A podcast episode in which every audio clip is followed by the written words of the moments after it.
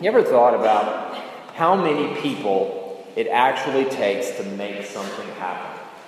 Whether it's a business, an organization, an event that's coming up, it could take a handful up to hundreds of people behind the scenes that you may never see to make something happen, to make an event or an organization run well. Take a business, for instance. They have folks that work in human resources, people that may work in the mailroom, in maintenance, in I T, in the cafeteria, in security, in customer service. Even though that company has nothing to do with those things, in order for it to run effectively, to run profitably, you need all sorts of people working and serving behind the scenes. As I've said already this morning, we've been looking at the idea of servant leadership for the past few weeks here at South Baton Rouge Church. We've seen the, the source, the hope, the epitome of servant leadership in our Lord Jesus Christ. We've thought about servant leadership in the pastor, servant leadership and the elder. And this week, we'll be wrapping up this short series on servant leadership as we think about it in terms of the office of deacon. And in many ways, it's fitting for us. It's beautiful, I believe, that we, we wrap up a discussion about servant leadership by talking about deacons. When we say servant leader deacons, it is uh, kind of like the Department of Redundancy Department. Servant leader deacons, we could just as easily say servant leader servant servants or deacon leader deacons, because as you know, the word for deacon at root is the word serve and service. And without the office of deacon specifically in the life of the church, and without the heart of deacons that, that we see throughout so many people in the life of a congregation, the church of the Lord Jesus Christ would have gaping holes and crippling blind spots and deficiencies in fulfilling her calling and mission to reach people for Christ and to equip them to serve Him. Think about this. Where would the church be? Where would Christianity be without Christ-empowered, Spirit-led work of deacons and servant leaders taking care of so many things behind the scenes, caring for stuff that's outside of the spotlight, helping the hurting, caring for the poor, remembering outcasts and refugees and widows and orphans, and taking care of the physical needs of the church and the church body. Where would the church be without those vital, fundamental functions of service and caring and love? So this morning, I want us to think about the office of deacon briefly. And it's not just an exercise. It's not just another sermon. As you know, we're on uh, the cusp of nominating more elders and deacons in the life of our church. So my prayer is that this sermon and this series will help us as we prepare to nominate and train and elect more elder and deacon servant leaders in the life of our church. And I think the place for us to think about servant leadership and the deacon, the best place for us to think about it, is found in Acts chapter six. You remember the book of Acts highlights the growth of the Christian church in those early days. And Acts six talks about what I believe is the foundation for the office of deacon in the Christian church. So the first thing I want us to think about is the need for servant leader deacons. We find the church in its early stage of growth, even in the face of opposition, even in the face of persecution. And at this point in Acts, the church has grown to somewhere over five thousand people. Most of them are, most of these Christ followers are still in Jerusalem, and God is working in an incredible way. The gospel is going forth. And in the midst of that, there was a problem. Like so many situations in life, needs and opportunities for growth, they present themselves in the form of a problem. Well, let's see what Acts chapter six has to say. First of all, it was a good problem. The church was growing. God's message and the kingdom was advancing in the life of the early church. Secondly, there was a complaint. There was a dispute. There was there were hurt feelings over the daily distribution of food that these early Christians were giving to the widows. Now let's stop for a second there and think that there was there was a dispute and there was a complaint over something that was really good. These early Christians knew intuitively that they needed to take care of people who were hurting and in need. And so they, they took action. They took uh, they moved toward the widows. It comes out of something that's very good. And in the midst of this distribution, the Hellenists, those who were converted to Christianity from Greek descent, they realized that their widows weren't getting the same amount of food as the Jewish or the Hebrew widows. So a complaint arose. And the, the text doesn't tell us all the details. We don't know all that was going on. Maybe it was simply an oversight. There may have been a little of that thinking which says, let's take care of our people first, and then we'll give the rest to the others. Whatever the details are, we know that it was a problem, and uh, I'd like to think that there was uh, repentance and growth in the midst of it. The apostles recognized this problem, and they noticed that it was multi-layered and many-faceted. So they proposed a solution. As we think about the need for servant leader deacons, part of the thing that we see from this passage is they proposed a division of labor. There was a problem, and the apostles knew that they didn't have the time or the energy to take care of or oversee the distribution of food to widows each day. They knew that they needed to focus on preaching and teaching the Word of God and praying for the people of God.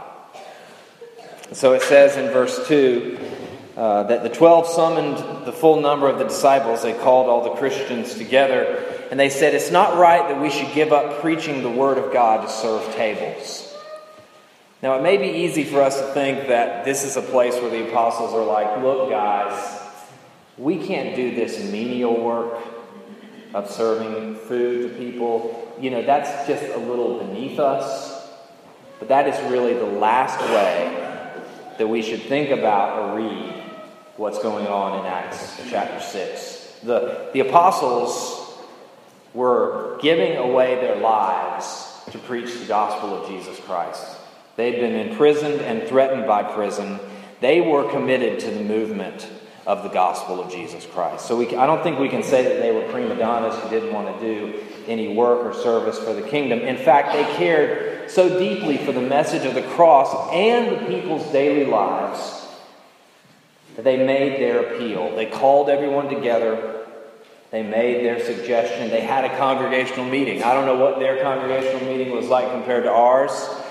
We'll maybe find out one day. And uh, they called the people together, because they wanted to help take care of the logistical needs of those early Christians. And those logistical needs, the apostles knew, and we know, were also very spiritual, very real, very important needs in the life of the church. So here we have the foundation of the office of servant leader deacons.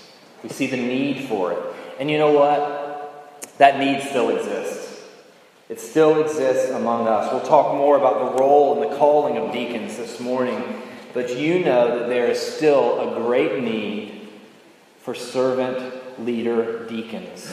And in, in the life of our church, we have several active deacons, and they sense clearly and honestly that their work is good and beautiful and rewarding and from God, and they also know that they need help.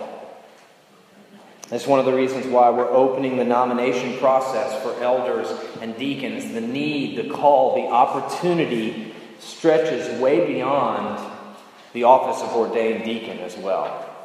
I mean, the heart of a servant leader, of, of diaconal service, it stretches to everyone in the life of the church. There are so many needs, so many opportunities for us to share and show the love of Christ with people. That servant heart should grow within us. So may God help us identify deacons to be trained and elected, but may God work in us the heart of diaconal service as we care for each other. So that's the need. We see it in verses one and two. We also see in Acts chapter six the calling of servant leader deacons. Deacons are called. Acts six gives us a glimpse of that, and First Timothy chapter three confirms it. And it's powerful that the apostles called the congregation to choose these deacons. They were actively involved in the process. And notice some of the things that are mentioned as essential to this calling. The qualifications. What should we look for in deacons? What should be present in deacons? It's really, really interesting that the first and foremost front and center qualifications for deacons mentioned here in Acts six, mentioned also in First Timothy three, are not that these guys are amazing servants. It's not that they had to present some sort of resume where they highlighted all their volunteer hours, highlighted all the service projects that they had been a part of, which are all really wonderful things.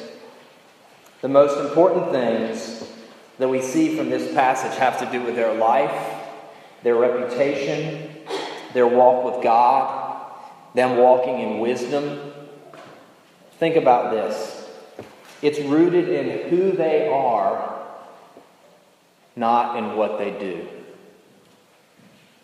We naturally think about deacons and we think about all the stuff that they do, don't we? You know, when the Bible talks about deacons, it hardly, it barely talks about what they do. It talks about who they are. It talks about their character and their identity in Jesus Christ. So as we think about identifying folks to serve as deacon, we should look for folks who, we should look at their personal life. What does it look like? What is their home life like? It goes back to those priorities in servant leadership that we talked about weeks ago. Being committed to one's relationship with God and their family and their church and others.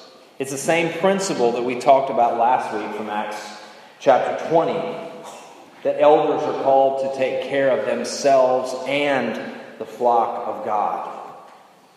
So as we think about servant leader deacons, we should think about people whose lives are lived consistent with the gospel of Jesus Christ. Not people who are perfect, not people who act like or present something that their life is perfect and their life is all together. We need people who are humble and honest before God and man, who lean on the grace of the Lord Jesus Christ. The text tells us that servant leader deacons should be filled with the Holy Spirit. It says it in verse three, "Pick from among you seven men of good repute, full of the Spirit and wisdom." If someone's full of the Holy Spirit, it means that their life is controlled by, reigned by the Holy Spirit. Again, not perfect, eager and willing to admit their need for Jesus Christ. First Timothy chapter three says that deacons should hold the mystery of the faith in good conscience. It's a deeply spiritual office. It's a deeply spiritual thing. Men full of wisdom. Just think about the wisdom that it took for them just to resolve this dispute among uh, the widows and how to distribute the daily distribution to them. Those are the same needs that we need. The same things that we see in the calling of deacons. Servant leader deacons should be men of good repute, full of the Spirit, filled with wisdom, just like servant leader deacons were back then. It's interesting also as we think about the calling of these men, it is a calling where they're set apart. The text tells us that once the believers chose these men, that the leaders laid hands on them and set them apart for the work. Now, it doesn't mean that anything magical happened when they laid hands on them, but they were set apart to serve in the local church commissioned by God through the church leadership. They were set apart. So let's think about the calling of servant leader deacons. Let's think about our calling. People in the life of this church. We may not all be nominated or elected to officially serve as deacons in our church, but that principle, that lifestyle of diaconal servant leadership, it's something that we should all want. It's something that we should desire and want to cultivate and grow within us. The characteristics, the qualities, they're things that we should want in us. And Jesus showed us about it. Do you remember? So many ways in his ministry, but one way in particular. How can you serve one another? On the night in which he was betrayed, he took up the basin and the towel, and he went one by one and he washed his disciples' feet. Can you imagine how humbling and how overwhelming that task would have been for the disciples, their leader, their hero, their master, serving and caring for them in this, this thing that was reserved for servants? Jesus showed us the way. Service should begin at home, looking for ways to care for your siblings, your roommates, your spouse. It should be part of the way that we live with our neighbors, with those around us, the way we interact with each other as a church, the way we view the world and think about our time and our schedules and our money is service. The heart of diaconal service. Is it on the radar in your life? It should be a growing theme, serving and caring for others. How do you use your creative energies? How do we use our minds and our thoughts and our prayers and our strength? Is part of it used for figuring out ways and, and executing ways to serve and care for other people? One of the beautiful principles of Christian service, of Christ-empowered service, is that it's also set within the context of boundaries and rest and freedom. Freedom to say at times, you know what? I can't do it. I'm too busy. My schedule's too full. The gospel of Jesus not only gives us the freedom to serve, to serve courageously and sacrificially, it also gives us the freedom to take rest and to recharge and to heal. Remember what Jesus said, my yoke is easy and my burden is light. But it's still a yoke. And we're still called to live and move forward, but it's in the context of service to King Jesus, where there's rest and boundaries. Jesus is a compassionate Lord, he's not a slave driver. Even in the midst of our labors, he gives us rest. So we've seen the need for servant leader deacons and the calling of servant leader deacons, and it, it spills out into everyone, into the life of the church. The last thing I want us to see this morning is the blessing of servant leader deacons. Look back at Acts chapter six, in verse seven. As a result of the apostles being freed up to spend more time in prayer and preaching and teaching the word, and through the blessing and wisdom and work of these deacons, this is what it says, the word of God continued to increase, and the number of the disciples multiplied greatly in Jerusalem, and great number of priests became obedient to the faith. The message and mission of Christianity grew and blossomed and flourished in part because of the faithful, beautiful blessing of servant leader deacons, overseeing the daily distribution of the widows. Was probably not on the top ten list of the most incredible ministry initiatives in the first century, but it was one of the things that God used, unwritten, unglorified, probably behind the scenes. It's one of the things God used to bless his gospel going forth into Jerusalem and beyond. And even it says in verse seven that many of the priests, these Jewish priests, came became obedient to faith in Jesus Christ. How are servant leader deacons? How are they a blessing now?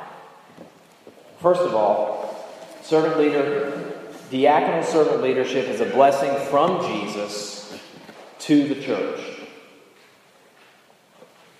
Being part of the body of Christ, part of the family of God, is a very special thing. There are times when we need help. There are times when we need encouragement.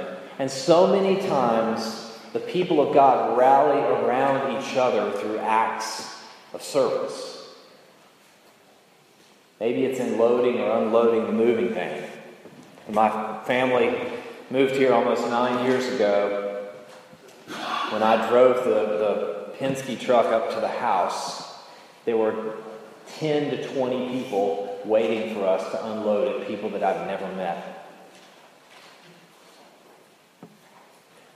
Maybe it's seen when several feet of water inundated your home and folks came to help you pull up carpet and sort through photos and just sit and cry with you.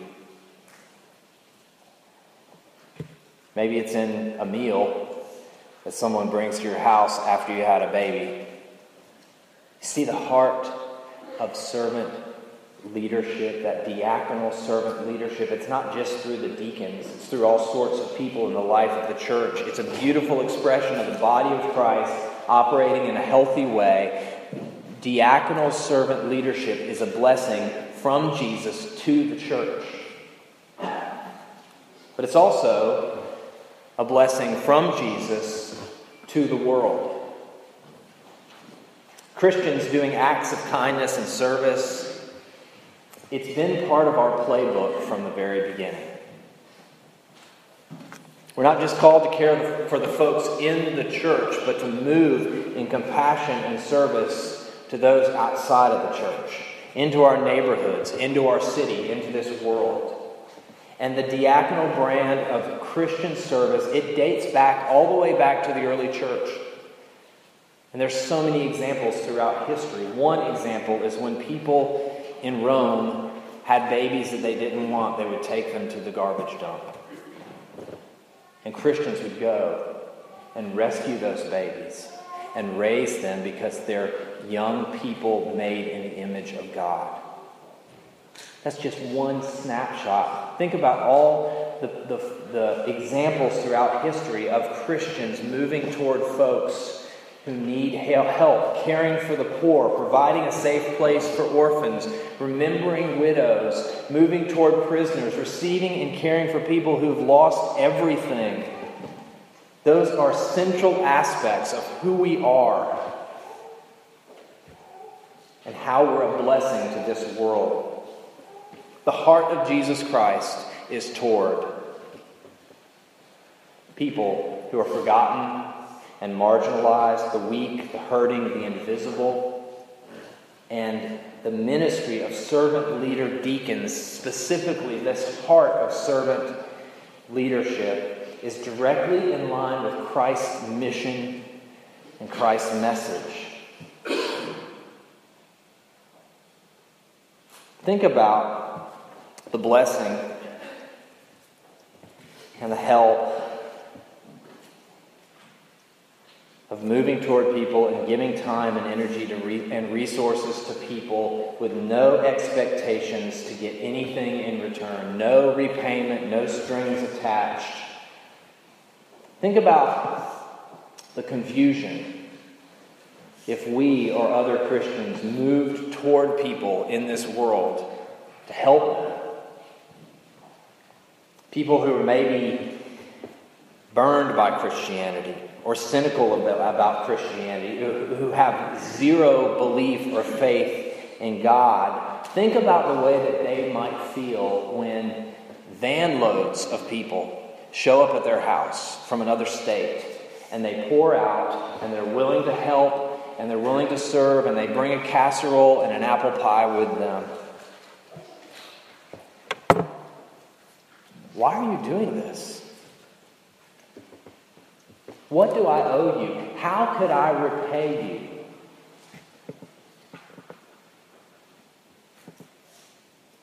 Oh, you don't owe us anything. You know why we're doing this? Because our lives have been changed by Jesus Christ. He's been so good to us, and we we find great joy in sharing his kindness and goodness with other people. What an incredible testimony and blessing to the world. What an open door to share the love and grace of Jesus Christ. Tim Keller talks about this, these diaconal service things in the life of the church to the world as one of the growing and continuing hallmarks and anchors of the Christian message throughout the twenty-first century. Diaconal servant leadership is a blessing from Jesus to the world. Diaconal servant leadership is a blessing from Jesus for the church. Now, I'm not repeating one of the points in my sermon. I said it's a blessing from Jesus to the church, first of all, but it is also a blessing from Jesus for the church. What does that mean? Well, very simply, it means that we need to serve. We need to serve in order to grow. We need to serve following the lead of diaconal servant leaders, so that we can become the men and the women that God meant for us to be. Because when we serve, we remember, we can retune and recalibrate our hearts and minds to the truth that the world and life is not about me. God made us, he created us to care for and serve others. This can mean diaconal ministry in our church, and simple things like taking out the trash and helping clean up after a church social or stacking chairs. Those are opportunities for us to grow and serve. It can mean looking for opportunities, taking the initiative in our neighborhoods, our surroundings, with people that maybe we're not so familiar with, who are different from us, people who have a different worldview than we do. These are things that can challenge us, and they're difficult for us, but they're a blessing for the church. Service helps give us perspective. Folks have different struggles. Folks have different stories and different needs. It's one of the things that was so special and beautiful about the mission trip that we went on this summer with the youth group to Saint Louis. One of the things that was so good isn't because we went there and made this incredible impact. It was great because we walked through neighborhoods that we'd never walked through before, and the kinds of neighborhoods that we'd never walked through before, and we invited folks to come to a barbecue on the fourth of July at the church. And we told people about a Bible club that we were having with the kids. South Baton Rouge Church, this is really important for us because, because we're a church that has been blessed with some amazing people, with a multitude of gifts and talents. And if we're honest about ourselves, we've been blessed with people who are probably mostly in the middle or upper class, if not in the United States, especially in the world. We are the one percent. And so it's important for us to move toward, with diaconal servant leadership, people who are different from us. Not that we can make this huge impact on them, but so that we can be changed. It's as much about what we can learn and how we need to grow. So diaconal servant leadership is a blessing from Jesus to the church, to the world, and for us. And with that, we wrap up our series on servant leadership. I hope it's been informative for you, instructive, encouraging. I hope you feel just a little more equipped to think about the elder and deacon nomination process. But if there's one thing that you can take away, there's one thing that you need to know for the exam, which there isn't an exam, but um, there'll be a pop quiz next Sunday. If there's one thing One truth that I believe will serve us well in every stage, whether we're looking for servant leader pastors or elders or deacons, whether we're trying to become servant leader teenagers and boys and girls and friends, it's this: that we need Jesus Christ. If we want to see servant leadership grow in us and in others and in our church, we need Jesus Christ. One of the ironies of Christian growth and growth in servant leadership is that at, at each stage, with each step, what do we realize? Man, I need Jesus more than I thought. And at each stage, He is able and strong and faithful to carry us and lead us and guide us, whether we're going through the valley of the shadow of death, whether we're with joy on the mountaintop of life. Who's going to be our next senior pastor? Who should we nominate to serve as elder and deacon? What's going to happen over the next weeks and months? There are so many unknowns. But one thing we do know is that we need Jesus. Maybe, hopefully, we know that and sense it more than we ever have before. Let's pray.